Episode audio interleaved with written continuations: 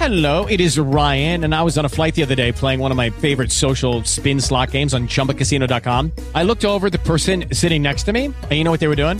They were also playing Chumba Casino. Coincidence? I think not. Everybody's loving having fun with it. Chumba Casino is home to hundreds of casino style games that you can play for free anytime, anywhere, even at 30,000 feet. So sign up now at chumbacasino.com to claim your free welcome bonus. That's chumbacasino.com and live the Chumba life. No purchase necessary. Group. Void were prohibited by law. See terms and conditions. 18 plus.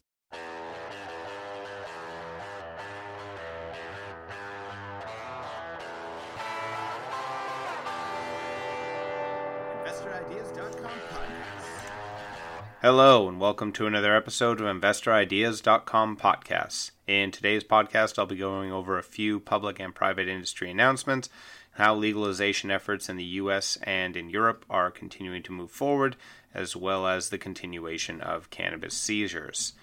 Uh, so, first today, starting with TPCO Holding Corporation, also known as the parent company, trading on the NEO as Gram.U and the OTCQX as Gram F, which is a leading consumer focused California cannabis company who announced the exclusive launch of Cruisers, which is an all new, all fun, no frills brand that puts consumers first and offers everyday value on premium cannabis products. Now, Cruisers combines the company's existing brands, which are Fun Uncle and Deli, streamlining these top performing products into a single consumer centric destination. Now, by skipping the doldrums of the daily grind, Cruisers transports consumers to that carefree place where the bowl is always full. Uh, so, this was available in California starting on Wednesday, March 22nd, and it's available at all of the parent company owned retail locations. Um, so, Cru- Cruisers offers budget pricing for various cannabis products in all key categories, including best selling distillate and live resin vapes, whole flower, gummies, and pre roll products, including the debut of Cruisers' new infused pre rolls. Now, infused pre rolls are one of the fastest growing categories according to Headset and will be available in a 1 gram single and the extremely popular 5 pack mini formats. And Cruiser's new vape products utilize the same unique formulas and flavors that made Fun Uncle the number one selling value, uh, 20 to $30 vape in California, according to BDSA at data.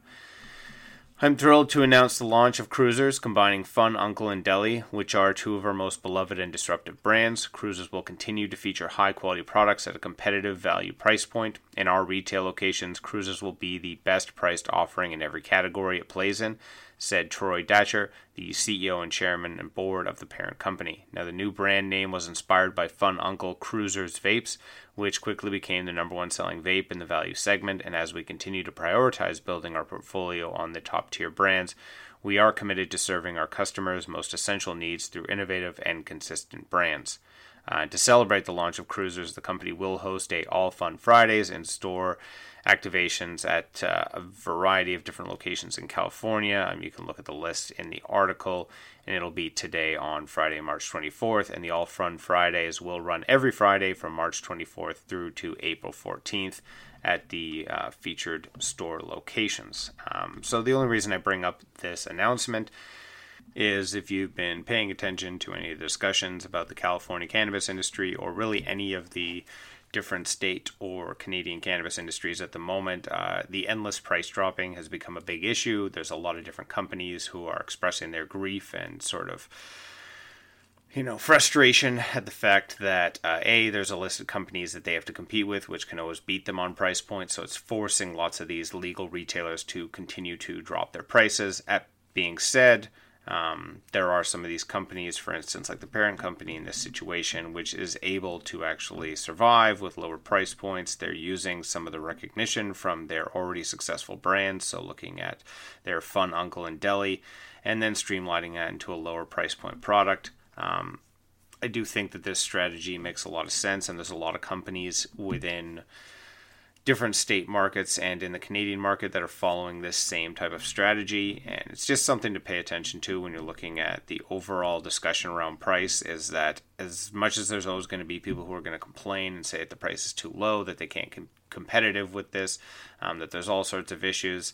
Realistically, when you're actually looking at what's going on, um, most of the time there are companies who can survive at almost every price point. There's a lot of companies who are doing quite well at low price categories. There's a lot of companies who are doing quite well in the medium and the high end price categories.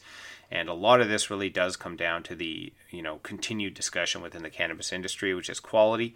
Um, so being able to create consistent quality control for any of your products and your brands and your strains that are coming to the market and having that create the brand recognition. Again, there's a lot of different companies who have tried different strategies as far as how to create brand recognition. The only strategy that seems to have actually panned out at all within the cannabis industry is just offering consistent, high quality product. Um, there's really no way of skirting around that, and it does seem that the companies who are able to do this um, by focusing on maybe a smaller niche to start with, they can then slowly expand over time because people will then trust that brand and will try their new products that they're going to bring to market, even if they are at a lower price point or at a higher price point. And I do think that this is kind of what you have to pay attention to because there's an endless discussion. Always you're hearing different companies, usually the biggest companies, complaining that this price you know drop is is killing us it's killing different retailers it's killing different businesses um, taxation is, and you know, a lot of the sort of legal loopholes that these companies need to go through. That's the main killer for most of these companies when it comes to the actual price of production. And when it comes to um, you know being able to stay competitive while offering lower prices. That actually doesn't really seem to be affecting the companies who understand how to you know maintain basic operations and work efficiently. Um, again, some of the recent interviews we've had uh, with California operators have discussed exactly that, that there's actually a lot of ways for them to stay very competitive within this industry and to succeed quite well, um, even as the price continues to go down. So I think that this cruiser's specific product is a great example of what companies are doing that is successful, which is again building out your brand of a simple small amount of products to start with you know only offering a few skus doing those skus very well um, as then consumer feedback grows, then you can expand it out. Okay, do you need to add a mid category? Do you need to add a high price category, and etc. So it's a good example of what is working, and it does show that there's a lot of companies, both big, small, and medium, um, that are able to compete and stay successful within these markets, even as the result of discussions around price. I think the biggest actual discussion um, is around taxation and around really just how these industries are regulated. I think that's where you have to change things if you want to stay competitive with the illicit market. Um, but you know, obviously, I think regulators are aware of that. They just don't want to change their tune. Looking next at Greenbroz Incorporated, who is the leader in post harvest processing technology, who has announced the Holy Roller, which is an evolutionary leap in high capacity pre roll machines, and it can produce 3,000 plus cones per hour with unrivaled fill accuracy and consistency. Uh, there's a pretty good photo of how this machine looks um, if you check out the article at investorideas.com. It's very high tech looking. Has a lot of different components. The Holy Roller is the product of extensive R&D by an engineering team with over three decades of experience in cannabis and automated packaging. The machine, the machine achieves an impressive output rate of an unmatched consistency and only a 0.0012 density variance, and this is over 10 times more precise than any other pre roll machine on the market. When we decided to pursue automation of making the perfect joint, we knew we needed something to design with the real world properties of cannabis in mind, said Cullen Raichart, Greenbroz CEO. We focused on consistency, which is the lifeblood of our brand, and on what consumers desire pre rolls packed densely or evenly and filled with a coarse grind from proper airflow. And we're proud to release a machine that delivers on all of those qualities, producing cones that are not only identical but provide the same great user experience every time. So, to achieve super accuracy and efficiency, the Holy Roller uses active weighing technology and proprietary cannabis separation technology, eliminating discrepancies in cone fills and cutting down on clogs. Pre roll producers will be able to make joints ranging from 0.35 grams to a full gram with one universal cone, which allows them to fulfill multiple product SKUs and streamline ordering, storage, and inventory. Getting a better understanding of what's happening inside pre rolls when consumers smoke them is vital for improving quality. And after extensive airflow testing, we found that the 3 millimeter grind allows for the air to travel through the length of the cone more effectively and efficiently and burn evenly, giving consumers a smoother smoking experience, said Raichart. Now, the Holy Roller is a game changer and gives pre roll producers an edge in the highly competitive market, providing them with the perfect mix of quality, quantity, uniformity, and airflow to position their brand as the leader in consistency. Um, and to accommodate different operational needs, the machine is available in two or four lane variants. So, obviously, if you've been paying attention to just the different sales sectors of the cannabis industry, um, pre rolls is always a huge category. It's one of the biggest product categories for sales in every market, no matter what happens, no matter what new products come onto the market. Pre rolls continues to be a massive market segment. Infused rolls, you know, uh, there's different variations of that. There's obviously the pre-rolled blunts, etc. But in general, what you're seeing is the majority of sales for most producers um, in almost every market that's available is still pre-rolls. And so I do think that this is something that's severely lacking when you're looking at pre roll technology. Um, again, when you're comparing this to sort of the cigarette industry, there's a lot more streamlining when it comes to pumping out a cigarette. Also, the demands from the cigarette you know industry are very different from what's demanded from the cannabis industry. So it is very good here that um, the Holy Roller is actually focusing on a lot of these issues that we're seeing when you are looking at um, you know putting your pre-rolls on the market you could have really great bud but if it's rolled improperly if it's not going to burn right if you're not going to get the right inhale this can affect the flavor it can affect the overall experience and then you are going to get judged on sort of how that pre-roll comes off so this has been something that a lot of companies have been struggling with. A lot of companies have taken to different methods. Um, small producers have honestly still just been doing this by hand in a lot of ways, or at least doing it in a very rudimentary way. So I do think that it's very neat to see something like this come out. Um, I'm very optimistic. Hopefully, it will actually live up to expectations, and you can see how this does affect the industry. And hopefully, there will be a few other competitive products like the Holy Roller that come out because I do think that you know there shouldn't be a monopoly on any of these products. Hopefully, there will be this type of innovation will force others to innovate, and we're going to see more and more efficient and uh, sort of optimized pre-roll methods. I do like the sort of precision um, and focusing on the actual airflow. And I do think that out of this, hopefully, you'll see other companies come up with a similar product, and hopefully, they will have different variations as far as different grind methods, different airflow methods. Um, I think one of the biggest things I've talked about in a couple of podcasts lately was um, overall the quality of papers going out into the market. So, when we talk to Hempico, um, which is a company in the US, I highly recommend checking out the interview because they did talk about actually creating pre-roll papers and blunt papers in-house in North America and having that production produced there as opposed to almost all the rest of the papers which are produced either in the Philippines or China or different parts of the world where you don't really have quality control. Um, there's a lot of issues, you know, even some of the issues that have been raised were as people were talking about all the testing in cannabis, some of the papers were actually testing positive for heavy metals and different uh, chemicals which isn't what you want to hear and it's a big issue so i think that having a machine like this that's going to be precise will hopefully then force other people to be able to focus on other parts of the industry that do need um, sort of a bit of an overhaul, which is, like I said, looking at the actual papers themselves. I'd be interested to know what specific papers they have to use, if it's proprietary that only work with the Holy Roller, or if they're using, you know, a specific brand, if they're using raw, etc. Um, but I do think that, again, when you're looking at what type of innovation needs to happen for the industry to really get scaled out, um, and also for a lot of these companies to be able to compete when you're looking at, you know, different costs for your your business structure, um, being able to just pump out, you know, 3,000 pre-rolls an hour is going to be a huge benefit for any small, medium, or large size company um, depending obviously on the cost of these machines, but they do have different pricing options available. And again, as these machines get popular, hopefully there will be other competitive options which will lower the price. But uh, I do think that this is a step in the right direction, and it's one of the better pre roll machine technologies that I've seen come out in the market. Most of them seem mostly based off of cigarette rolling technology, which again has very different factors to consider. It doesn't burn the same way. So when you're looking at what you want from, uh, you know, a pre-rolled joint, it's very different than what you want from a, you know, standard cigarette. The burn, the overall look, feel, everything needs to be fundamentally different. So it's nice to see companies looking at this, and hopefully it continues to move forward.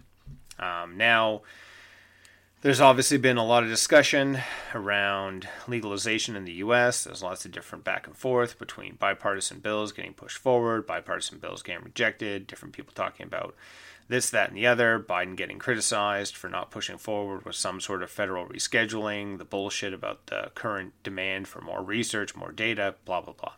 Um, but there is an interesting development. So, in a recent article from Marijuana Moment, and I highly recommend checking out Marijuana Moment to uh, see some of their articles. They have great resources there and a lot of uh, really fantastic like graphs that show everything in much more detail.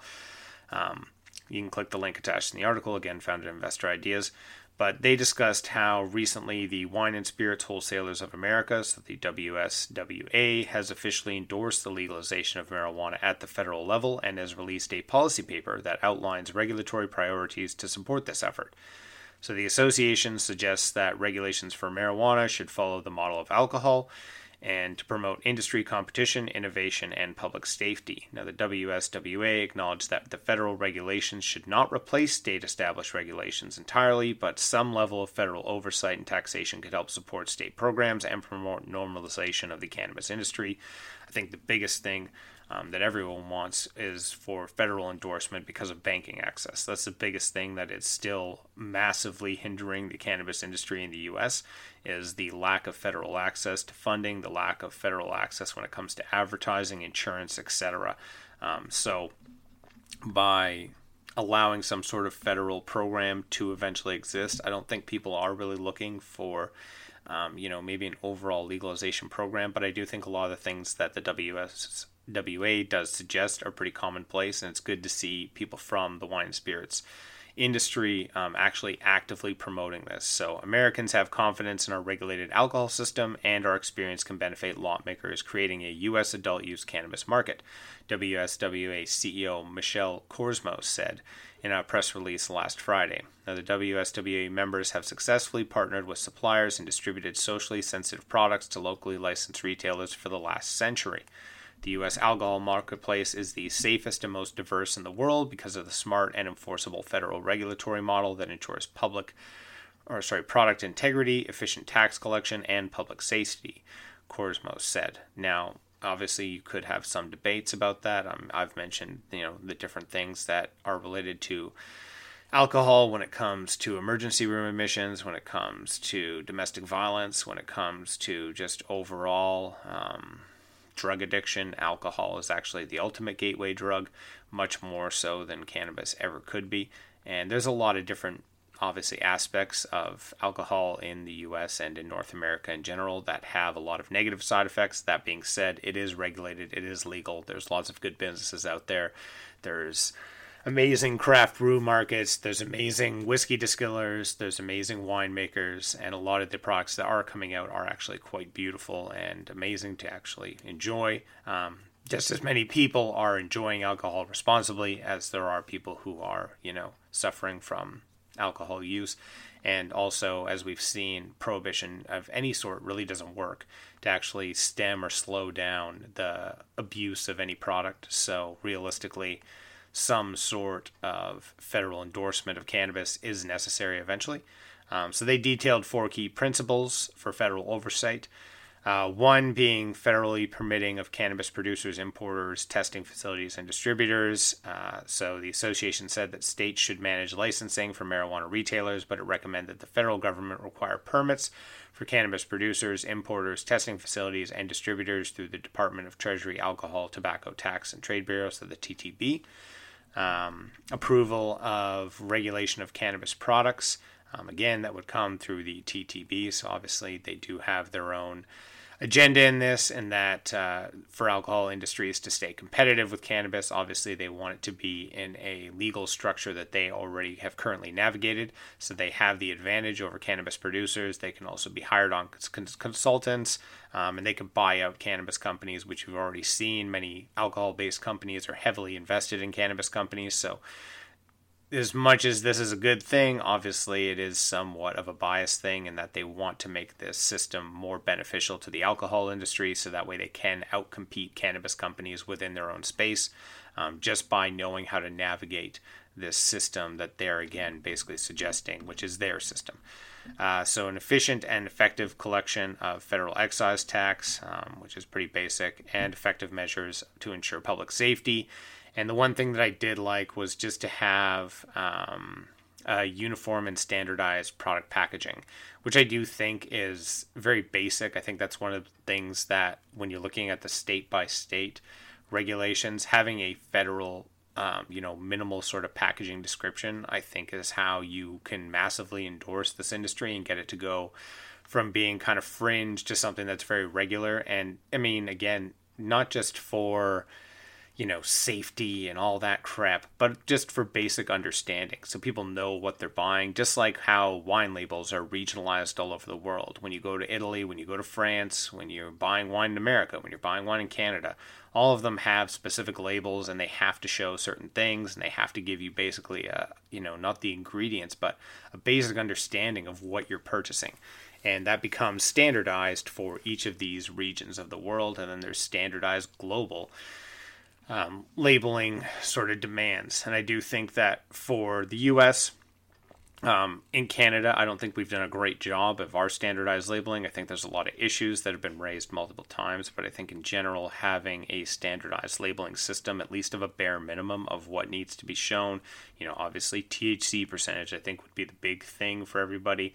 Um, talking about the specific strain, talking about how it's grown, talking about where it's tested those things I think are very basic. And if you had that, it would allow for a lot of the illicit market to have difficulties when it came to competition um, because they're not going to pay for those labels. They're not going to want to put them out there. And once people get used to seeing a standard label on everything, they will begin to distrust and, um, you know, eventually move away from the illicit market this is what you see with alcohol. Um, again, people like to just kind of understand what they're buying. They want to know what they're getting, and I do think that that's probably one of the most basic things that the federal government could eventually do once they endorse some sort of federal program um, for legalization or rescheduling, is at least to allow that cannabis products can be sold in different areas. It's still regulated by the state. Just have a standard label of what's included, what you're actually getting. Um, and you know the taxation and those other things. I think that's going to take a long time. I think it would be somewhat unfortunate if the TTB was you know the end all department that takes over this because again then the alcohol and tobacco industries would have a big jump um, and on the other side you're seeing pharmaceutical companies push for the opposite where they want this to be strictly regulated you know as a medical industry um, and I think that, you know, at the end of the day, there is medical and recreational sides to this industry. So you could see it possibly going both ways, where, you know, to get medical license, you have to basically go the pharma, F- pharma FDA model, which we know has a lot of issues within it. And if you want to go recreational, you have to basically go through the alcohol and tobacco industry with the TTB. Which both those options sound fairly unfortunate, but they're most likely going to be the actual reality. So I'm sure this is what most companies are preparing for. Um, but again, if you're just looking at what's going on as far as movement for legalization in the US, it is a good sign to see these types of papers get put forward by the WSWA. Um, and I think that in general, this shows that we're heading towards a direction where this is going to be happening within the next couple of years because it just can't be postponed any longer. There's too many industries and too many states right now to not have some sort of federal policy on cannabis and to still be criminalizing um, certain businesses or certain trade things or still penalizing people in different ways at a federal level just doesn't make sense anymore when you could look at the amount of states that have either recreational or medical or both. Um, it's fairly ridiculous. And still allowing the states to basically endorse whether they have recreational, medical, um, or not, I think is still fine. You don't really need to change any of that. You do need to deschedule it and allow for banking access to come in, be allowed for insurance to come in, especially for the medical, um, and as well, you know, do some basic things, do standardized packaging, which I think, like I said, is is kind of the very least that should be happening. Now, in other legalization news from Europe, we see that there's renewed push for legalization efforts there, as well as Germany is now expected to introduce a bill to legalize marijuana in the coming weeks. Um, it's largely decriminalized in Germany, but the bill would declassify cannabis as a narcotic, allowing citizens over the age of 18 to carry up to 30 grams or just over an ounce for personal use, and residents would also be allowed to legally grow up to three marijuana plants in their homes and cannabis products could be sold in licensed stores. So a more stringent model of what we see in Canada, but at least pushing forward in the right direction. And it makes sense that they'd be following similar to what's going on in Canada, just because so many of the companies that are in Germany and were initially in Germany um, were Canadian companies. Meanwhile, in Zurich, in Switzerland, both the city and the University of Zurich will launch a study titled Zurican Cannabis with Responsibility that will examine the possibilities and effects of the regulated sale and consumption of the drug among a test group of 2,000 residents. Now, Switzerland has allowed for the sale of medical cannabis with less than 1% THC since 2011, which is a bunch of bullshit. And the country decriminalized recreational cannabis possession in 2013, but even consumers caught with less than 10 grams can still be fined. Now, the authors of the Zurich study hope to provide real world evidence to support policymaking efforts, and the results could help draft regulations based on levels of cannabis usage that promote individual and public health and safety. Similar studies with universities are planned to roll out in the coming months. Um, and there's a bunch of other cities in Switzerland that are also rolling out similar studies. And France is undergoing a trial program expected to be completed on March 20 of 2020 of March of 2024, providing free medical marijuana treatments to 3,000 patients. And the country currently only allows cannabis-derived medicines for medical purposes and has a strict approach to recreational use country's policies have mellowed, though, and in 2018, France passed new regulations that reduced the penalty of possession of marijuana to a fine of approximately 200 euros. Um, so it's good to see that, at least for Germany, uh, things are heading in the right direction. Again, their legalization bills don't look the best, as far as there's still a lot of weird and strict regulations that aren't really based off of anything other than just sort of random stigmas and paranoia about cannabis which I always find is kind of funny that most of the people who are anti cannabis are already very paranoid themselves. So obviously, I guess that's their reason for hating cannabis, is if they smoked it, they'd be so paranoid they'd lose their mind because they're pretty crazy without the weed. Or they are smoking weed secretly, and that's why they're paranoid about it. They don't want to get caught being exposed. Who knows? But it's always a little strange to me of how freaked out people are by cannabis when again there's thousands of drugs on the market from pharmaceutical companies. There's alcohol there's tobacco. Um, sugar is absolutely killing people all the time. Again one of my last podcasts i did the death toll numbers comparing sugar alcohol tobacco car accidents coconuts peanuts all these things. And how if you actually look at it there's uh, no deaths that are directly related to cannabis. There are things that get kind of bungled into cannabis related things, is in their suicides and things like that. But again, when you look at the statistics, suicide numbers don't change whether you ingest cannabis or not. It's just a random thing of you might go crazy one day. Um, it turns out people go crazy without drugs all the time, and some people go crazy with drugs. It's just how you want to go crazy, it seems. But there's not a lot of direct correlation between cannabis use and sort of mental breakdowns again, some people who smoke cannabis have mental breakdowns, but also an equal amount of people who don't smoke cannabis have mental breakdowns. So that's not really saying that much. And again, there's never been a reported overdose of cannabis, just like there's never been a reported overdose of psilocybin or acid. But these are all the drugs that are very scary. Um, and again, when you look at the actual reality, there's real data that supports that cannabis, when introduced on a medical level, actually prevents deaths. So, cannabis actually saves lives in areas where it is endorsed medically. And you could just say that, that we're just going to endorse it medically. We don't even need to have recreational, just pure medical access. Have the sort of loose medical dispensaries, just like you have with almost all other medicines. There's people who are overprescribed for every other type of medication, and people die from all those other medications because they can overdose from them. Whereas with cannabis, you just can't. No one has done it so far. People have really tried. People have really been smoking a lot of weed for a long time, and somehow nobody's overdosed, um, which I always find is just insane. But again, when you're looking at this, um, it's good to see that these things are happening, but it's also so embarrassing at the same time to see that these discussions are still happening. You're doing a 2,000 or a 3,000 person study with cannabis responsibility. Well, you have entire states with millions of people. So to even say that that 2,000 person or 3,000 person study makes any sense is just preposterous because there's real world evidence from California, which has a population of 30 plus million people. Um, you know, Canada, 30 plus million people. We have multiple states with million higher populations. Um, and each of those states, you have medical operations which have absolute, you know, massive amounts of data from all of their patients. Um, you have police data that supports different things. You have driver safety data that reports different things.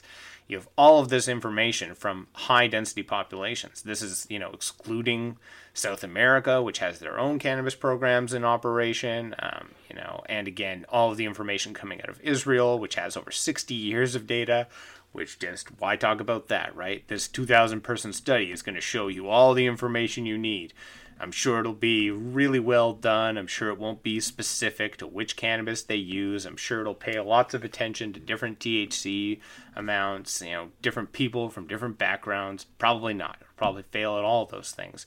But at least they are doing something. It's just very crazy and very idiotic that they're still playing these games of ah we need a new study from the University of Zurich. That's going to give us the information about cannabis.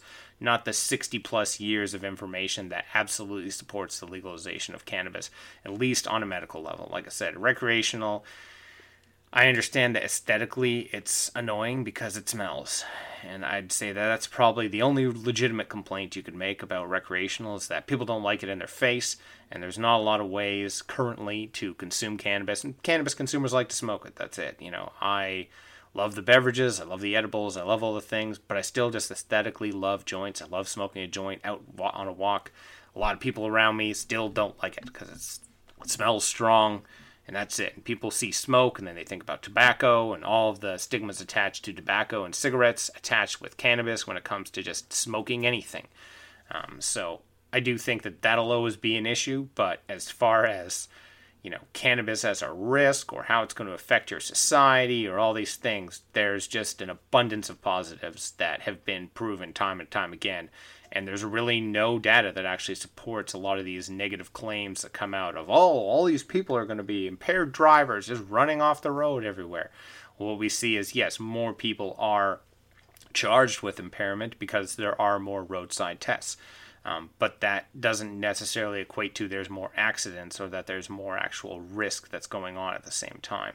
It's just what you're looking for now. Um, so lastly today looking at cannabis seizures, which continue to be a huge thing. So, as you're talking, you know, we're talking about legalization and trying to get rid of a lot of the stigmas around this. And even as people are pushing, like the Last Prisoner Project, which I've talked about a bunch of times, if you paid attention to any cannabis companies, you know that a bunch of them are supporting projects like that to try to get people who have had non-violent cannabis convictions out of jail because it's just ridiculous.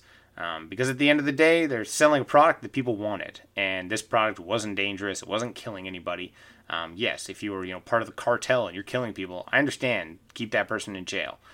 That's a very different scenario than someone who's simply you know selling an ounce of weed here and there out of their car and growing it from their house. And those people are still, in the vast majority of cases, still in jail, um, still slowly getting out. There's a lot of different you know activist groups that are trying to help change this, but at the same time, we're still seeing lots of seizures. Uh, so, in one piece of recent news, last week on March 18th, as a result of vigilance of staff members, a package containing contraband and unauthorized items was seized on the perimeter of the Federal Training Center, which is a multi level security federal institution. The contraband and unauthorized items seized were 177 grams of marijuana, 119 grams of hash, 5 grams of cocaine, 4 grams of cannabis wax, and 441 grams of tobacco. Total estimated institutional value of the items was $47,000. So, big bust, big crazy bust. Now, the Correctional Services of Canada uses a number of tools to prevent drugs from entering the institution. These tools include ion scanners, drug detector dogs, and personal property inmates and visitors being searched on a regular basis. Now, the CSC is heightening measures to prevent contraband from entering its institutions in order to help ensure a safe and secure environment for everyone. And the CSC also works in partnership with the police to take care action against those who attempt to introduce contraband, contraband into the correctional institutes. Uh, so, I think it's kind of funny when you see correctional institutes get contraband coming into them. Um, I also think it's kind of ridiculous that people who are, again, already in this system aren't allowed access to a legal product, also a legal product that makes you more relaxed. I don't see what the negative side effect. It's a strange question or a strange conversation when you're looking at, you know, what we're doing with cannabis, it's a legal product. Um, and I understand not introducing alcohol into any sort of correctional facility population or into a prison population because alcohol is known to really amp up the fight juice in everybody. Cannabis, on the other hand, is really known to do the opposite of that. So for me, I find it an interesting thing of as you're looking at how this discussion around how do we get these people out of jail continues, and do these people deserve to get out of jail? When it comes to we're all celebrating this legal product in lots of different states and in different countries, and we're all pushing for legalization, there's still people just sitting in jail for just selling this stuff or for growing this stuff. And also, do those people in jail and do just people in general in all correctional facilities should they be allowed access to cannabis? Um, one of the more interesting interviews that we had was with um, the one guy from new york who does uh, basically helps people on parole get their jobs again um, has his conbud uh, company. And he talked about how you know as people are coming off parole, they still can't get access to weed. They still, you know, if they test for this, that they could still end up going back to jail. And obviously, some correctional facilities are changing that. But I also think it's interesting of why shouldn't some of these facilities be working with different medical cannabis producers to actually look at well could we actually calm down a lot of these people by giving them access to weed? Would we maybe have a more relaxed prison system if people were high and kind of relaxed most of the time? Maybe they wouldn't feel as crazy wouldn't you wouldn't have as much gang institutions within the prison system. You wouldn't have, have as much prison violence and rape and all these other crazy things that go on. Um, you know i understand no cocaine and you know no alcohol. Those things make sense. But it is interesting because when you look at cannabis research, a lot of what it helps deal with is stress, anxiety, PTSD, um, you know, violent tendencies, a lot of these things, mental trauma. It can help with a lot of these. Same with psychedelics. And it'd be interesting as if we're actually interested in actually rehabilitating people who go to jail. This would be something to look at. Is maybe they actually should get access to these medical products maybe they'd actually be one of the best test groups to look at as far as oh this actually does make you a less crazy person. You actually sit and become introspective and think about the things you did how you ended up in this situation how you want to change. Um, and it's a weird thing. So as i was looking at this seizure news i couldn't help but think but yeah we should probably be getting weed into prisons and into correctional institutions because that's probably the best thing to help calm these people down, um, even for the guards and even for the people working there. This would probably make them a lot less anxious. Obviously, maybe not on duty, but at least when they're going home, they should probably have access to this. And again, there's a lot of medical programs and a lot of medical research groups out there that could work hand in hand with them. Um, this could provide all the great data that everybody needs so bad. And uh, you would also possibly have real, real, real, real rehabilitation take place um, which I think is supposedly the goal of the whole prison system thing, is that people come out of there being like, I'm not going to go back to doing that same shitty thing. And, uh, you know, also, this would be a great way for people from that prison system to eventually go and work into these medical programs because a lot of them fucking grow the stuff better than a lot of the other people who are out in the open market today. So they have a, a massive talent roster as far as people who would know what good weed is. Uh, I think it'd be one of the, you know, to see in an amazing utopian society where people actually get their shit together and we see the best options unfold, I think that would be the ultimate, you know, moment to show that the war on drugs is really over and we all admit that this was stupid is to have a you know actual prison program working with a cannabis company to get people out. Like i said like conbud his is more of a small scale one and it is still very amazing but i think that you could go even further with that and actually again start using cannabis and psychedelics as a rehabilitation tool, which would be uh, you know quite amazing to see. And then looking at other things in BC news, the Community Safety Unit from the Ministry of Public Safety and the Solicitor General in British Columbia recently confiscated virtually the entire stock of the Victoria Cannabis Buyers Club. Now, the club's founder, Ted Smith, stated that between 80,000 and 100,000 where the products were taken. The club serves about 3,000 people per month. Ah, that's like, you know, that entire Zurich study or the entire French study. So it's like they have some sort of data that they could already provide on how this helps people. Now, people count on our medicines for a range of conditions from cancer to chronic pain to epilepsy, arthritis, and diabetes. What a bunch of pieces of shit, eh? Getting their medicine. How dare they?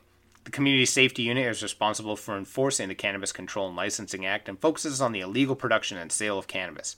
Investigations result from proactive strategies and in response to complaints received from the public, government agencies, police, legal market operators, and others. Most likely, this was the legal market operators. I can't imagine a lot of people within the public who have known about this uh, Victoria Buyers Club since the 90s, and it's one of the longest standing institutions there. Um, you know, would be very upset suddenly overnight that uh, oh they're still selling the weed that they've been doing since uh, 1996 but uh, anyways all along the aim has been voluntary compliance and we have been very clear that an ounce of legal cannabis sorry that once legal cannabis retail outlets became operational in the community the illegal retailers would face enforcement activities from the csu now, Smith said the organization is different from marijuana retailers because it provides a higher level of advice and offers locally sourced products. And the club has been fined 6.5 million for selling marijuana illegally at its previous location on Johnson Street, and the fine is currently under appeal. The organization is Canada's oldest compassion club and has been selling cannabis products openly since 1996. In January of 2020, Victoria Council passed a motion supporting the club's request for an exemption from the province's cannabis regulations, which came as the club was advocating for changes to the rules regarding production and sale of medical marijuana. And this is another story we've heard a bunch of times over, uh, especially in Canada, of sort of the gray market or um, legacy market you know, buyers clubs or medical dispensaries, whatever you want to call them, basically trying to keep existing because people just prefer going there. They like the staff, they like the training, they understand the groups who are selling them. Um, the people who work there have really good standards when it comes to their weed. They're not bullshitting around. They are people who legitimately care about this for medical reasons, but they don't pay the right license or they can't get the right license from the city, blah, blah, blah. There's a bunch of different reasons, and then they have all their shit taken. Um, this happens a lot of the time. Uh, it's pretty sad that this continues to go on. And again, when you're just looking at the kind of logic of who we're going after here, this just doesn't seem like the group of illicit uh, cannabis sellers and buyers and everything that the government is really trying to stop. I just can't imagine that, you know, the Victoria Cannabis Buyers Club is really just screwing over all the recreational retail stores in Victoria. I know that they're still making sales, they're still doing well. I'm sure that somebody got, you know, pissed off because they were able to compete with pricing or something, or they provided better quality weed, or somebody said something in their store said, I like going there more because the staff know better. Then they got pissed, and all of a sudden we got to take all the shit from these people. Meanwhile, I mean, there's about maybe a couple thousand um, different online stores that you can just quickly Google. If you look up BC cannabis, literally hundreds of results show up. They're all selling random stuff online all the time. They deliver it right to your house. Pricing is amazing. Quality is amazing. I've bought some myself. It's quite good. It's really hard to compete with. Um, none of those have been shut down. Very few of them are even, you know, we're even putting in efforts to shut any of them down. And those are kind of, you know, kind of stick it in your face illicit operations. This one, like they have, it's it's a buyers club, so people are registered. Like they have a lot of things that are going on there that they could just quickly look and say, well, instead of finding you this amount of money, like instead of taking a hundred grand worth of your product, why don't we just look at how do we license you? How do we just take taxation from you on a yearly basis? That makes proper sense. And I'm sure they actually were paying taxes because most of the time these businesses still operating, uh, you know, fairly normally. They're just not paying the specific licenses or getting the specific approval in these, you know, little areas, and then all of a sudden all their shit's taken away. And again, if we are talking about what is the purpose of legalization, is it to stop these people or is it to stop, you know, cartels and Hells Angels and different actual criminal organizations from selling drugs to most of the time, you know, high schoolers or random people, but I understand stopping criminal enterprises that also involve killing people and all sorts of other crazy shit these groups aren't them. I just can't imagine that the, you know, Victoria's Cannabis Buyers Club is secretly run by the Hells Angels or is secretly murdering people on the side or is also selling meth or doing something else very sketchy. They're probably just doing what they've been doing since the 90s um, and supporting their local community and trying to give people access to medicine and trying to do this in an honest and normal way. And unfortunately, they're penalized because the system doesn't accommodate businesses like them. They fit into an odd category, which we don't have any sort of regulations to allow for. Um, again, you can't sell weed at a farmer's market, but you can sell all sorts of other things and you can do all sorts of other things. And you know some of these companies that are legal in Canada have had their products taken multiple times for failing testing or for coming from illegal sources or all these different things. But we just hear this discussion forever and it's kind of ridiculous where as you see this industry push forward there still are these stories of cannabis seizures all the time coming from either a small scale to a large scale. And the discussion is always the same of it's just random that they just decide to basically be like mm, we got to make an example out of this person today for some reason and take all of their shit. And uh, you know for this institution in victoria uh, you know it's existed for almost 30 years now most likely this could be a death sentence for it if they have to pay this fine or if they can't get access to their product again or if they get another seizure. And again that is 3000 plus people a month um, who now don't have access to this or now have to go to a different store. Again, when you're looking at medical access in Canada, it's quite limited. And this is the same in almost all markets where recreational comes online, as you just don't see the same time and attention given to the medical community. And also, people distrust the traditional medical community. If you're going into the cannabis industry, uh, if you're if you're seeking out medicinal cannabis, usually it's because you've been burned by the traditional pharma-based medical institution that exists. You're usually moving away from you know, the traditional go to a doctor, go to Shoppers Drug Mart, go to this pharmacy place, and you're going to deal with a pharmacist who doesn't know shit about dick with cannabis. They're just going to tell you, oh, well, this is what you get for this. And they're reading it off a basic label. They only have a couple strains available, they have limited types of products, and they just don't know the same things. And they're not interested in the same things as groups like the Buyers Club here are they're they're actually quite invested. They've risked their very you know lifehood on this. They're not doing it oh just because you know it's such a good, good such a good money operator. I'm sure they are making money, but there's a lot of risk for them that they're taking on in order to keep providing this service. And the other options for most of the people who are looking for medical cannabis in Canada is to go to the traditional medical system. And there, they're not going to get the same care and attention that they would from these types of organizations. And this is kind of always the problem. And as I was discussing earlier, when you're talking about, you know, the alcohol industry endorsing legalization efforts is it's neat, but at the same time, we really don't want to see cannabis turn into either alcohol and tobacco or pharmaceutical based models. We want it to turn into its own individual thing that has a different sense to it and a different structure to it because the alcohol and tobacco industries have fucked over a lot of people. The pharmaceutical industry has fucked over a lot of people. That's why they're moving to cannabis. so it's quite uh, disheartening sometimes to see that this is continued news. It's not something that happens randomly and not very frequently, but it's something that happens on a weekly basis, usually multiple times in multiple parts of the world. And even as legalization efforts move forward in all parts of the world, there's still this stupidity to deal with. And this is always kind of the information and news people look at and try to point to as far as opposition to cannabis legalization is look at what's going on here. They're still seizing all this illegal weed. There's so much illegal weed going on. But nobody actually reads the full articles and finds out what information is actually being you know, divulged in any of them. So, somewhat unfortunate, but in the meantime, businesses are continuing to operate and continuing to go forward. That's all for today's podcast. Enjoy the rest of your day. That's all for today's podcast. Podcast is now a certified word trademark on the blockchain through Cognate Incorporated CM certification. InvestorIdeas.com podcasts are also available on iTunes, Spotify, Google Play Music, Stitcher, iHeartRadio, Spreaker, and TuneIn. If you'd like to be a guest or sponsor of this podcast, please contact InvestorIdeas.com.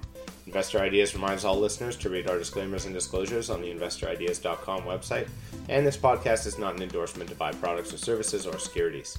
Investors are reminded that all investments involve risk and possible loss of investment. Investor Ideas does not condone the use of cannabis except where permissible by law. Our site does not possess, distribute, or sell cannabis products. Hello, it is Ryan, and we could all use an extra bright spot in our day, couldn't we? Just to make up for things like sitting in traffic, doing the dishes, counting your steps, you know, all the mundane stuff. That is why I'm such a big fan of Chumba Casino. Chumba Casino has all your favorite social casino style games that you can play for free anytime, anywhere with daily bonuses. That should brighten your day a little. Actually, a lot. So sign up now at chumbacasino.com. That's chumbacasino.com. No purchase necessary. Group. Void were prohibited by law. See terms and conditions. 18 plus.